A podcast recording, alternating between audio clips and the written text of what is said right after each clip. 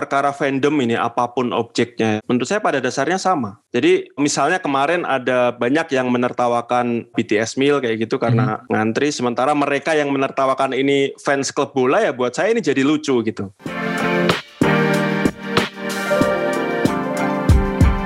Hai sahabat TCID, kalian sedang mendengarkan podcast Suara Akademia, ngobrol seru isu terkini bareng akademisi. Pada episode ini, kita ngobrol dengan Wisnu Prasetya Utomo, dosen ilmu komunikasi di Universitas Gajah Mada, tentang Korean Wave atau gelombang budaya Korea di Indonesia. Dari menjamurnya K-drama di Netflix, kasus BTS Meal yang kemarin viral, hingga aktivisme dari fandom K-pop. Halo, selamat sore, selamat pagi, selamat siang, sahabat TCID di mana pun kalian berada. Kembali lagi di podcast mingguan kita, Suara Akademia. Kembali dengan saya, Lutfi Zulfikar, editor uh, Youth and Education di TCID. Nah, pada episode ini cukup menarik nih. Uh, kita akan ngobrolin sesuatu yang cukup bagi saya mungkin nggak terlalu familiar, tapi uh, bagi teman-teman di luar sana pasti banyak banget yang sangat in dengan ini, yaitu kita ngomongin K-pop, fandom K-pop, dan semuanya tentang Korea Korean Wave gitu ya. Terutama mungkin kayak bisa nanti nyerambet ke aktivisme fandom dan karena terakhir ada fenomena yang BTS Meal itu kan banyak driver Gojek terus kemudian kita lihat di sosmed dan lain-lain. Kayak antusiasmenya terhadap Korean Wave ini tuh kayaknya sangat tinggi banget dan hmm. oleh karena itu kita hari ini ngundang sosok akademisi yang nampaknya juga punya uh, personal interest ke sana ya. Namanya adalah Mas Wisnu Prasetya dari UGM halo Mas Wisnu. Halo Mas Lutfi. Apa kabar Mas Sehat Mas. Mas uh, Wisnu di Semarang ya, ngajar di Juya tapi sekarang lagi di lagi di ya, Semarang. di Semarang, ya? sedang di rumah karena masih online semua kuliahnya jadi masih bisa remote dari rumah. Oke Mas. Nah uh, mungkin bisa dijelasin ke teman-teman audiens Mas. Mas Wisnu ini katanya penggemar K-pop dan K-drama juga ya? ya bisa dibilang seperti itu ya mas. Mungkin sudah sekitar 2-3 tahun saya masuk ke Korean Wave. Saya penggemar Blackpink ya. Kalau uh, fandomnya namanya Blink Blink. Uh, namanya uh, Blink dan uh, jadi kan fandom itu punya punya nama masing-masing ya. Mas hmm. kalau kalau BTS punya ARMY, nah saya mengidentifikasi sebagai Blink kayak gitu. Kalau nonton nggak nggak saling musuhan kan itu Mas ya? Uh, mestinya enggak. Tapi namanya fandom yang melibatkan jutaan orang bahkan kan kita nggak bisa kontrol ya Mas ya. Tapi kira-kira masing-masing punya identitas sendiri gitu. Oke, okay. kalau saya sih Eh, nggak uh, terlalu familiar ya mas sama K-pop gitu. Sama saya tuh dikit-dikit dengerin Korean music. Saya tuh suka band namanya Akmu. Familiar nggak mas? Akmu saya juga suka dengerin mas. Lee Chan Yuk sama Lee Soo Hyun ya, duo yeah. kakak beradik. Musiknya emang asik sih. Saya, saya tuh kalau musik Korea cuma tahu itu. Jadi kayak rada newbie di, di scene uh, boy band girl band Korea ini. Harapannya Mas Wisnu bisa membantu orang-orang seperti saya ya untuk memahami Korean Wave ini dan teman-teman Army dan Bling di rumah. Kalau saya salah nyebut atau salah konsep atau apa mohon diampuni ya. Oke okay, Mas Wisnu, seperti tadi bilang berbagai grup K-pop kayak BTS, uh, eh, Blackpink, ada juga banyak K-drama yang sekarang muncul di Netflix kan judulnya macam-macam semakin banyak dan influence-nya semakin besar di Indonesia. Kenapa sih Mas Korean Wave ini atau yang kayak beberapa orang sebut Hallyu culture ya kalau nggak salah ini kenapa semakin gencar banget di Indonesia? Kalau terkait dengan Hallyu culture ya atau Korean Wave kayak gitu mula-mula memang kita tidak bisa melepaskannya sebagai bagian dari strategi kebudayaan Korea Selatan ya Mas ya. Jadi industri budaya pop Korea ini bukan sesuatu yang muncul tiba-tiba. Jadi ada mesin mesin industri yang bekerja di belakangnya dan didukung oleh peran negara. Dan kalau saya tidak salah istilah Hallyu sendiri Korean Wave itu mula-mula dipopulerkan oleh Kementerian uh, Budaya dan Turisme Korea Selatan ya hmm. di pertengahan 90-an kayak gitu tujuannya awalnya adalah memperkenalkan budaya pop Korea ke negara-negara lain kayak gitu dan karena dia merupakan strategi kebudayaan gitu dia dipersiapkan serius dari mulai aspek infrastrukturnya termasuk regulasi sampai ekosistem yang mendukung kayak gitu akhirnya ya kita sampai di hari ini kalau tadi uh, Mas Tuti bilang gencar ya dia bukan sesuatu yang datang tiba-tiba tapi proses bahkan sekarang mungkin sudah lebih dari 20 tahun kayak gitu. Sorry dan, Mas tadi bilang ada regulasi terkait K-pop itu maksudnya gimana? Regulasi itu yang menciptakan ekosistem yang mendukung tadi itu loh mas. Oh, uh, kayak penciptaan bintang baru gitu atau gimana mas? Dan ya ya ya banyak lah ekosistem artinya berbagai regulasi itu sengaja dibuat oleh pemerintah Korea Selatan untuk memastikan agar kebudayaan ini industrinya ini tumbuh hmm. dengan bagus gitu kira-kira. Okay. Dan kalau mau dibaca lebih jauh terkait regulasi itu nggak hanya regulasi industri budayanya, tetapi popularitas Korean Wave ini kan menjadi trigger yang kemudian menyinggung berbagai aspek atau area di Korea Selatan, termasuk misalnya pariwisata, turisme, yeah. termasuk juga kuliner misalnya. Kenapa banyak kuliner di drama Korea misalnya? Kemudian juga bahasa Korea sendiri. Bahasa Korea sekarang semakin banyak yang mau belajar karena ini. Nah, dari maksud saya soal regulasi tadi banyak aspek itu yang kemudian di-create dan memang dengan sadar dilakukan oleh pemerintah Korea Selatan ya. Hmm. Karena oh. paham bahwa ini beberapa menyebutnya sebagai soft diplomacy kayak gitu. Soft power ya kalau istilah. Soft power Dan, ya soft. Uh, jadi kayak meningkatkan citranya kalau misalnya orang pada suka di luar negeri kan artinya bisa ya banyak wisata ke Korea, income masuk, terus lebih terkenal, punya power dibandingkan negara yeah. lain dan kayak gitu kan. Nah, tapi yeah. Mas tadi bilang ini tadi salah satu strategi kebudayaan dan pariwisata dari pemerintahnya kebijakan pemerintah juga kan. Apakah itu kebijakan ini disusun kemudian industrinya tumbuh jadi kayak industri tumbuhnya industri ini hasil dari kayak rancangan pemerintah atau industrinya ini tumbuh secara natural terus pemerintah lihat oh kayak ini bisa kita daya gunakan nih sebagai memancarkan kekuatan Korea Selatan ke dunia gitu. Kalau membaca sejarah Hallyu sendiri ya Mas termasuk tadi hmm. saya sempat menyinggung bahwa istilah Hallyu sendiri juga dipopulerkan oleh pemerintah Korea. Artinya peran pemerintah di sana atau mungkin kita mungkin familiar dengan istilah political will-nya ada gitu ya. dari pemerintah yang kemudian membuat industri yang dari aspek sejarahnya sebelum generasi Hallyu ini kan konten dari Korea tidak terlalu ramai ya. Artinya ada political will dari pemerintahnya yang kemudian mendukung dan membuat ekosistem ini bisa sedemikian maju sampai sekarang gitu. Dan interestnya ini kan craze-nya tuh cukup tinggi ya mas yang membuat kayak konten atau karya seni atau budaya atau per, apa uh, performance dari artis-artis Korea dan berbagai konten yang mereka sajikan yang membuat mereka unik dibandingkan konten lain sampai mendapatkan atensi dan fandom seperti ini tuh apa sih? Menurut saya Hallyu atau Korean Wave ini bisa punya appeal yang besar ke audiens kayak gitu. Hmm. Salah satunya karena unsur atau elemen saya menyebutnya hybridity ya, hibriditas. Hibriditas itu kira-kira percampuran budaya antara yang lokal dan global dalam Hallyu sehingga dia bisa diterima baik yang di barat maupun di negara-negara Asia. Maksudnya begini, buat audiens di barat, hybridity-nya itu kira-kira begini. Korean Wave, Hallyu itu menawarkan jendela untuk mengenal wajah Asia gitu ya yang mungkin buat banyak audiens di barat sebelumnya antah berantah atau asing gitu budaya Asia kayak gitu. Dan bahkan beberapa kan masih melihat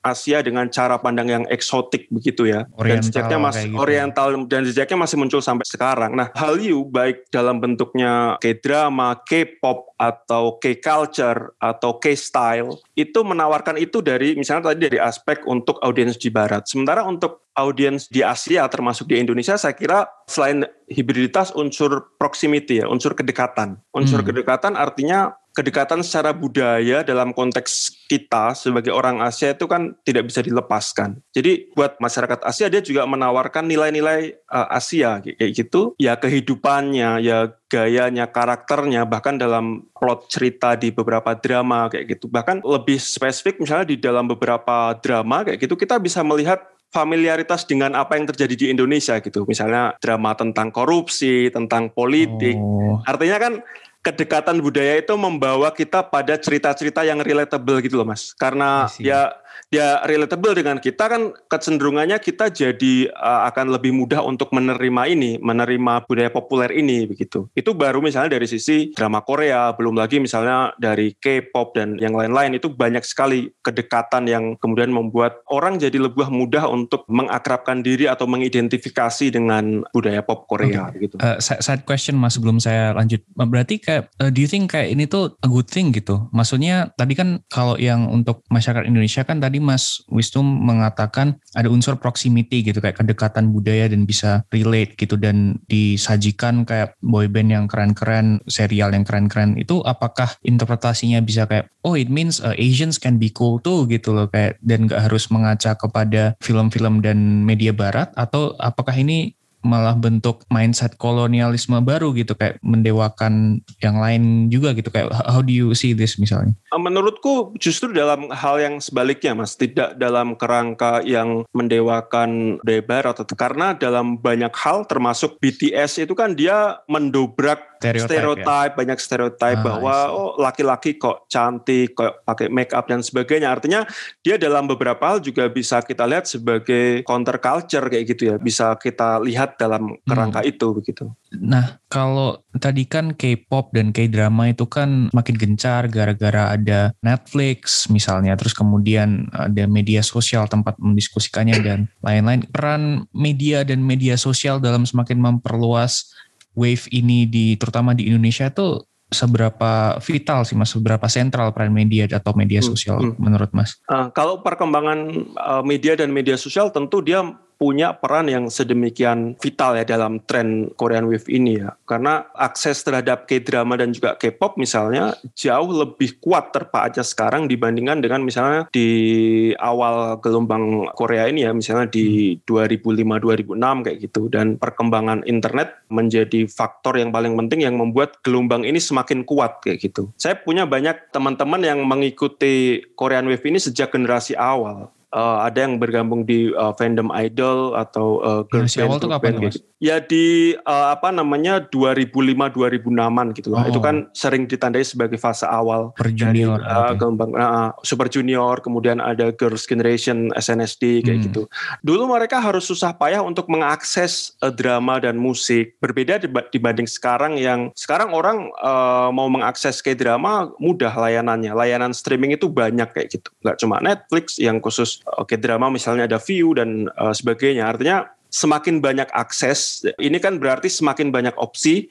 Semakin yeah. banyak opsi, semakin mudah bagi orang-orang ini untuk terpapar gitu mas. Semakin mudah orang terpapar, semakin mudah juga orang untuk masuk tertarik ke dalam Korean Wave. Misalnya karena terpapar ini jadi ikut-ikutan, itu banyak sekali kasus kayak gitu mas. Dan ini mas, rekan saya berbisik di telinga nih, 2005 katanya ada sinetron Korea yang gede juga namanya Jewel in the Palace. Apa tuh? Ya, mas? ya, Jewel, ya, ya, ya banyak lah Jewel in the Palace, terus ada Full House dan sebagainya. Itu termasuk okay, ya, ya. drama Korea yang sering disebut sebagai generasi pembuka Korean Wave gitu ya di Asia khususnya ya. Karena kalau di Barat eh, prosesnya lebih lama lagi, tapi di Asia, terutama di Indonesia, di Jepang, di Taiwan, di Filipina, di Thailand penerimaannya pelan-pelan mulai besar. Nah drama beberapa tadi yang dicontohkan Jewel in the Palace termasuk salah satu yang uh, cukup booming saat itu Mas berarti kenalnya sejak era-era Blackpink ya atau atau udah terpapal sejak eh, 2005-an itu? Kalau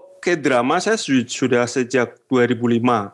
Okay. Saya menonton Full House tapi meskipun nggak detail mengikuti gitu. Tapi kemudian kenal Blackpink ya 2-3 tahun kemudian full time nonton drama Korea kira-kira itu ya yes, full time. Uh, satu setengah tahun belakangan karena pandemi gitu. Oh oke okay, oke okay, oke okay, oke keren ya apa bisa explore k drama kalau pandemi malah ngulang-ngulang Friends sama How I Met gitu. Tadi kan ada banyak wave-nya itu yang yang awal-awal 2005-an sampai sekarang semakin gencar gitu. Tapi sekarang kan ada kayak bener-bener orang yang sangat fandom gitu yang yang kuat yang kayak kayak bener-bener mengidolakan gitu kayak uh, prosesnya mereka hook itu gimana sih mas kayak perjalanan mereka bener-bener dari casual viewer misalnya tapi bener-bener menjadi uh, supporter suatu band gitu dari misalnya pertama nyicip series sampai punya hmm. bias di salah satu boy band atau kok saya tahu ya kayak gini kalau mungkin kayak merefleksikan pengalaman Mas Wisnu misalnya kayak ya, gimana Mas prosesnya? Ada tadi sempat sekilas saya bilang ada banyak cara seseorang masuk ke dalam gelombang Korean Wave ini ya. ya. Salah satunya mungkin dari terpaan terpaan karena ikut-ikutan. Misalnya seperti saya, saya tidak akan bilang saya ikut-ikutan, tapi karena efek hmm. terpaan media, efek terpaan oh. media ini membuat saya kemudian jadi tahu, oh ada girl band namanya Blackpink. Kemudian saya coba iseng buka di YouTube, oh lagunya menarik. Kemudian kan karena bahasa Korea, otomatis saya cari tahu arti liriknya apa gitu. Hmm. Oh ternyata liriknya relatable. Setelah relatable dari liriknya kemudian mulai mencari tahu latar belakang ini siapa personilnya, kemudian fandomnya apa. Dan semakin mencari tahu, kan orang biasanya kemungkinannya kalau tidak relate dia akan lari, mungkin mencari yang lain. Tapi kalau dia relate, dia akan mencoba mendalami. untuk kemudian mendalami. Nah, ketika proses mendalami inilah yang bahasa dalam tanda kutipnya ya membuat proses radikalisasi seseorang gitu kira-kira mas?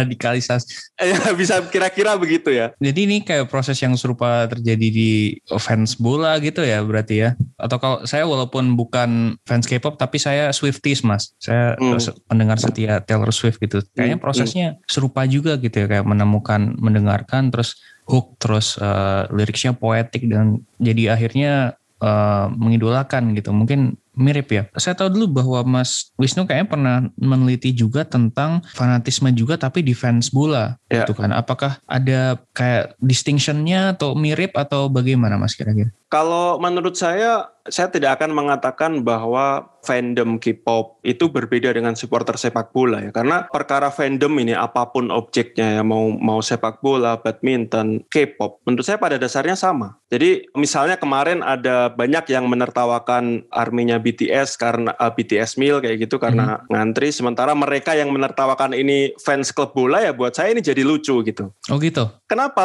buat saya lucu? Karena kan pada dasarnya sama gitu. Pada dasarnya sama artinya fandom ini kan menawarkan identitas ya. Menawarkan identitas hmm. maksudnya ketika seseorang merasa bangga dan bahkan terberdayakan itu apa ya empowered gitu oleh uh, identitasnya tersebut kan mereka akan melakukan apa saja untuk mempertahankan identitas itu gitu. Mereka yeah, yeah, yeah. dalam konteks fandom K-pop ya mereka akan dengan senang hati mengorganisir streaming musik agar idolnya berada di puncak tanggal lagu chart kayak gitu. Mereka uh, mau membeli album merayakan ulang tahun idolnya dan sebagainya. Dan ini kan sebenarnya ciri yang sebenarnya ditemukan juga di supporter sepak bola kayak gitu. Hmm. Nah, ada ada jersey atau merchandise, uh, jersey, merchandise dan macam-macam gitu ya. Uh, uh, uh, kan, uh, kenapa dalam tanda kutip kegilaan ini muncul ya lagi-lagi karena idol atau apa pun bentuknya klub bola misalnya ini kan memberikan identitas yang tidak ditemukan di tempat lain buat hmm. seseorang ya buat yeah. Ya. uh, fans ini. Nah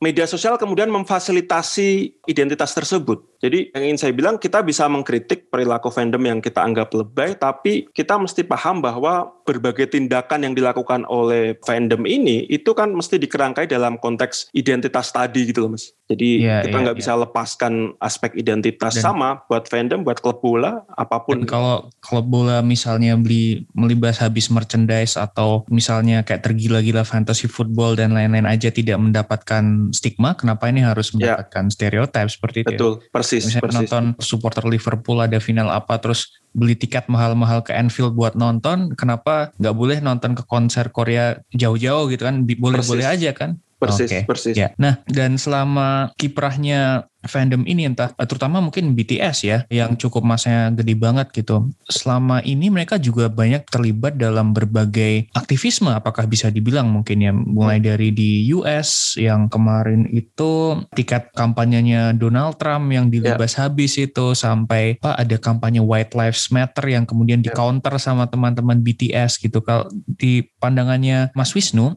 apa sih hal tergila atau termasif yang pernah uh, para fandom ini lakukan, Mas? Kalau itu menurut saya begini, Mas, soal aktivisme, penggalangan donasi sosial, hmm. termasuk nge-cancel orang ya, itu masih respon atau tindakan yang buat saya wajar lah kira-kira hmm. konteksnya positif dalam hal gerakan sosial kalau kita mau baca dalam konteks gerakan sosial. Tapi kalau pertanyaannya hal yang paling gila itu banyak hal gila yang uh, dilakukan oleh fandom. Jadi di Korea itu ada istilah fans yang fanatik ya Mas ya namanya sasaeng fans. Sasaeng ini kira-kira sasaeng. Sasaeng ya sasaeng. Apa itu artinya? Sasaeng ini kira-kira istilah yang dipakai untuk menggambarkan perilaku fans yang obsesif atau melampaui batas uh, terhadap uh, idolanya gitu. Kalau di Jepang kayak wibu akut gitu ya. Bisa jadi, bisa jadi. Nah, saking obsesifnya ya Mas ya. Jadi fans yang obsesif ini bisa mendapatkan informasi dari alamat rumah, keluarga, hmm. teman juga mungkin sampai masa lalu idolnya digali-gali kayak gitu. Bahkan di stalking gitu ya? Di stalking banyak cerita para sasaeng fans ini yang nunggu di depan rumah uh, idol dan sampai mengganggu privasi kayak gitu. Nah ini menurut saya hal-hal gila yang bisa dilakukan gitu. Dan itu banyak sekali kasus kejadian seperti itu. Jadi kalau yang Mas Lutfi sebutkan soal terlibat di gerakan sosial ya itu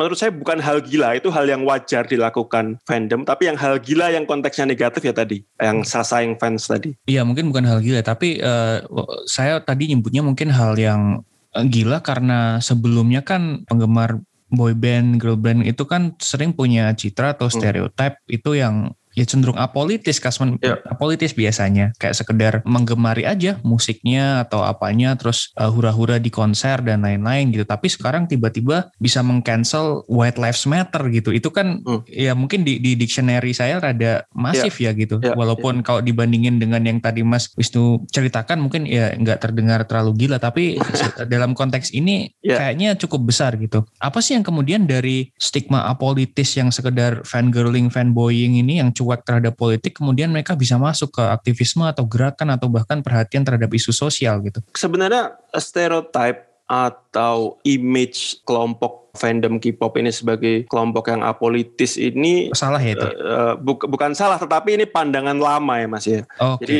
pandangan yang melihat bahwa fans sebagai audiens ini hanya menerima secara pasif apa yang ada dalam industri budaya populer. Jadi hmm. jadi fans ya fans saja gitu. Dia hanya mengkonsumsi nonton musik, nonton drama. Nah, ini membuat kalau dulu kan fans itu sering disebut sebagai irasional, kemudian bahkan yang lebih kasar bodoh dan seterusnya kayak gitu. Nah, buat saya cara pandang semacam ini yang mesti diubah ya. Dan sebenarnya dalam konteks kajian-kajian di ilmu sosial juga cara pandang semacam ini sudah mulai diubah. Misalnya salah satu pemikir progresif itu Stuart Hall, dia bilang bahwa fans itu sekarang mesti dilihat bahwa dia memiliki otonomi kayak gitu. Hmm. Dia memiliki kekuatan atas teks yang dikonsumsi gitu. Nah, aktivitas memproduksi makna ini termasuk terlibat dalam gerakan sosial, berdonasi, kemudian uh, merayakan ulang tahun idolnya dengan menanam pohon. Ini yang mesti dilihat sebagai fans ini melakukan tindakan aktif gitu. Nah, ini cara pandang yang menurut saya perlu dilihat kayak gitu karena kalau kita melihat fans sebagai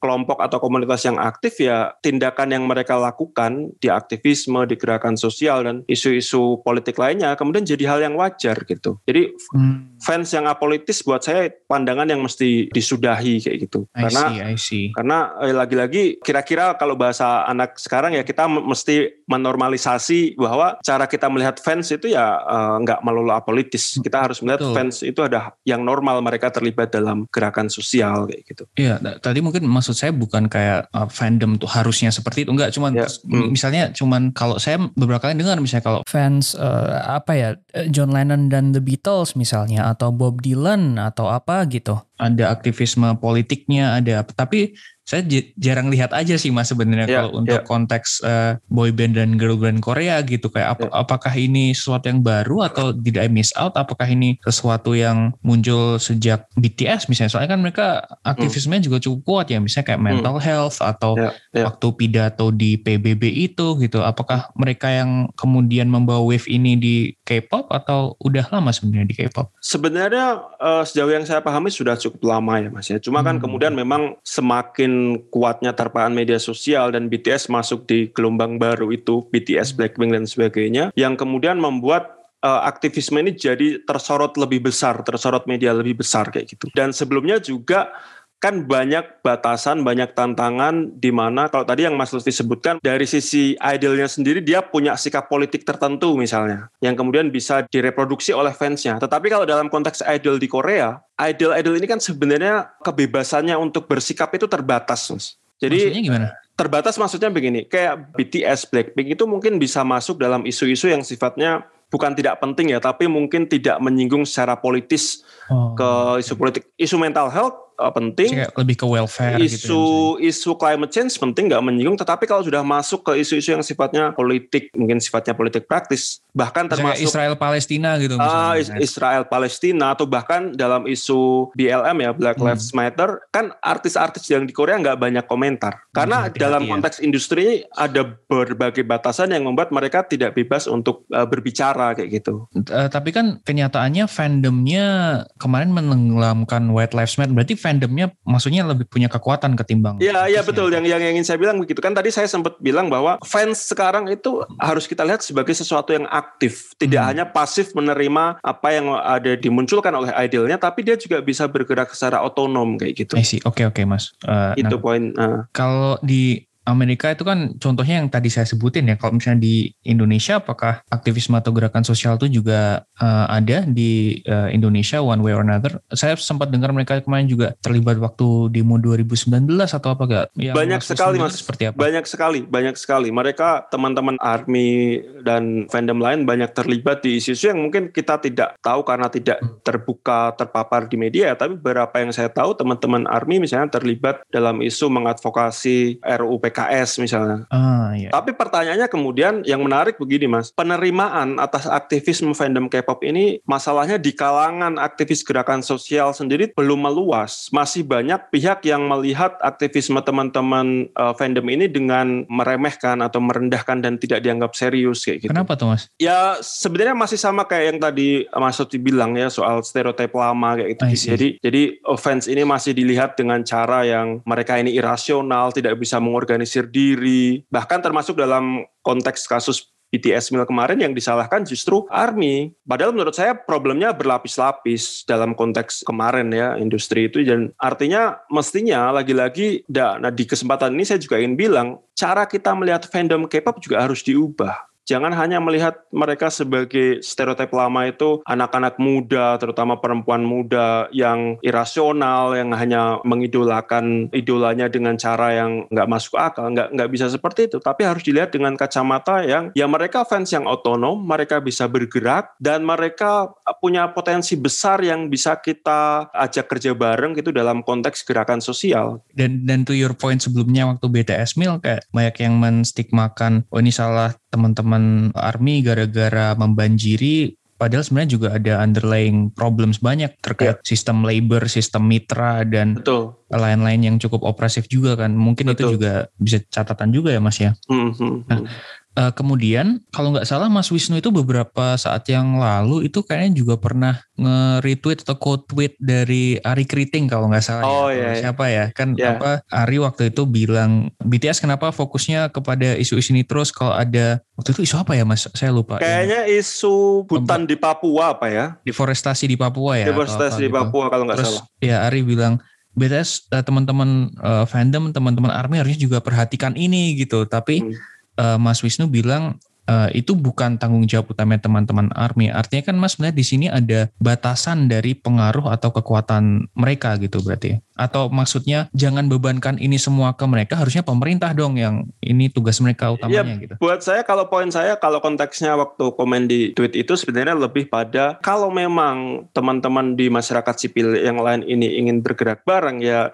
jangan hmm. semua kemudian tiba-tiba kalau ada isu yang serius mana nih suaranya anak-anak hip hop. Kenapa? Karena anak-anak K-pop katakanlah fandom uh, masing-masing itu bukan entitas yang tidak bisa berpikir. Mereka bisa bergerak secara mandiri dalam konteks isu hutan deforestasi itu. Bayangkan banyak fandom nggak hanya uh, BTS uh, ARMY tapi juga misalnya uh, Blink ya karena saya juga beberapa kali terlibat kayak gitu. Bahkan mereka merayakan ulang tahun idolnya dengan cara menanam pohon. Hmm. Menanam pohon dan ini biasanya banyak nanti uh, Mas Lutfi dan teman-teman yang dengerin podcast ini bisa cari. Di Kalimantan itu banyak sekali donasi pohon yang diberikan oleh fandom-fandom K-pop ini gitu. Artinya itu juga mesti dilihat dan itu kan sering kali nggak rame di media sosial. Orang-orang nggak tahu aktivitasnya tapi kemudian terjebak pada stereotip mana nih suara anak-anak K-pop padahal mereka sudah melakukan itu sudah melakukan termasuk dalam konteks isu climate change ya tadi saya ambil contoh banyak sekali kok uh, yang menanam pohon melakukan aksi menanam pohon dan uh, pohonnya di atas namakan idolnya itu uh, banyak dan itu bukan fenomena baru gitu. Nah bisa jadi di masa depan itu kan Hallyu culture ini Korean wave ini kan semakin besar ya masuk ke Indonesia lewat berbagai media. Kalau kita lihat misalnya di Netflix itu kan setiap harinya selalu bertambah ya judul judul-judul serial atau K-pop gitu. Kemudian kemarin juga yang Bong Joon Ho menang di Academy Awards kayak artinya exposure terhadap Korean content itu semakin tinggi gitu. Bagaimana Mas melihat kehadiran masuknya Korean Wave ini semakin gencar maupun timbulnya fandom dan Korea di Indonesia ke depannya tuh seperti apa Mas Wisnu melihat? Menurut saya terkait dengan konten Korea termasuk pembentukan fandom uh, di, di Indonesia, ini kita sudah mungkin trennya grafiknya naik gitu ya dan yeah. sejauh yang saya lihat kita belum di puncaknya lah kira-kira kayak gitu dan artinya fanbase fanbase itu masih akan terus membesar, yang nonton drama Korea akan semakin banyak, yang suka girl band, boy band akan semakin semakin membesar, yang belajar bahasa Korea juga hmm. semakin banyak kayak gitu kayak gitu dan belajar K-culture. Artinya tren ke depan buat saya perannya juga nanti akan semakin penting tergantung cara kita melihat fandom ini akan seperti apa. Apakah masih akan melanggengkan stigma dan stereotip lama atau kita akan juga melibatkan mereka sebagai bagian dari gerakan sosial kayak gitu. Tetapi hal lain ya Mas Lutfi yang menurut saya jadi poin penting sekali lagi kan kita mesti ingat Korean Wave Hallyu ini pada dasarnya adalah produk industri budaya populer Korea.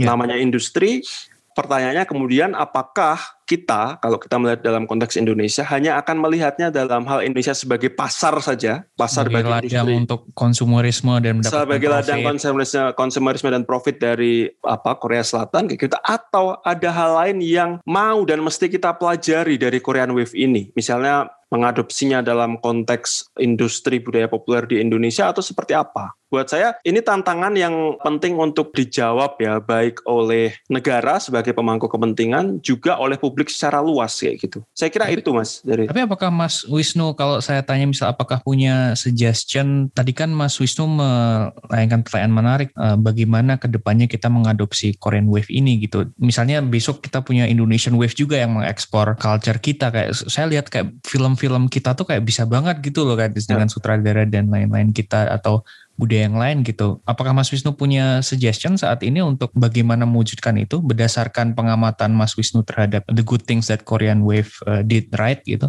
Kalau menurut saya ke arah sana saya melihat hal yang yang potensinya besar sebenarnya. Artinya kalau belajar bahwa mula-mula Korean Wave itu muncul dari political will dari pemerintah, saya hmm. berharap juga serupa bahwa political will dari pemerintah Indonesia juga ada. Karena kalau bicara industri kan sebenarnya misalnya kita di film, di musik kan sudah bergerak ya. Industrinya itu sudah bergerak kayak gitu. Nah cuma soal mewujudkan dan menjaga ekosistem ini kan tidak selalu berada di kontrol di publik ya. Kontrolnya kadang kita butuh misalnya dari sisi infrastruktur, dari sisi regulasi, hmm dan menciptakan ekosistem yang mendukung itu kan juga butuh peran negara gitu loh mas. Jadi menurut ya, saya suggestionnya ya potensinya besar selama tadi negara mau ikut andil di sana, kemudian industri termasuk juga publik juga mau untuk terlibat di sana sehingga kita tidak hanya menjadi uh, karpet merah bagi budaya populer dari luar Indonesia begitu. Sorry Mas, uh, tapi tadi kan Mas meraise point bahwa uh, infrastrukturnya ekosistemnya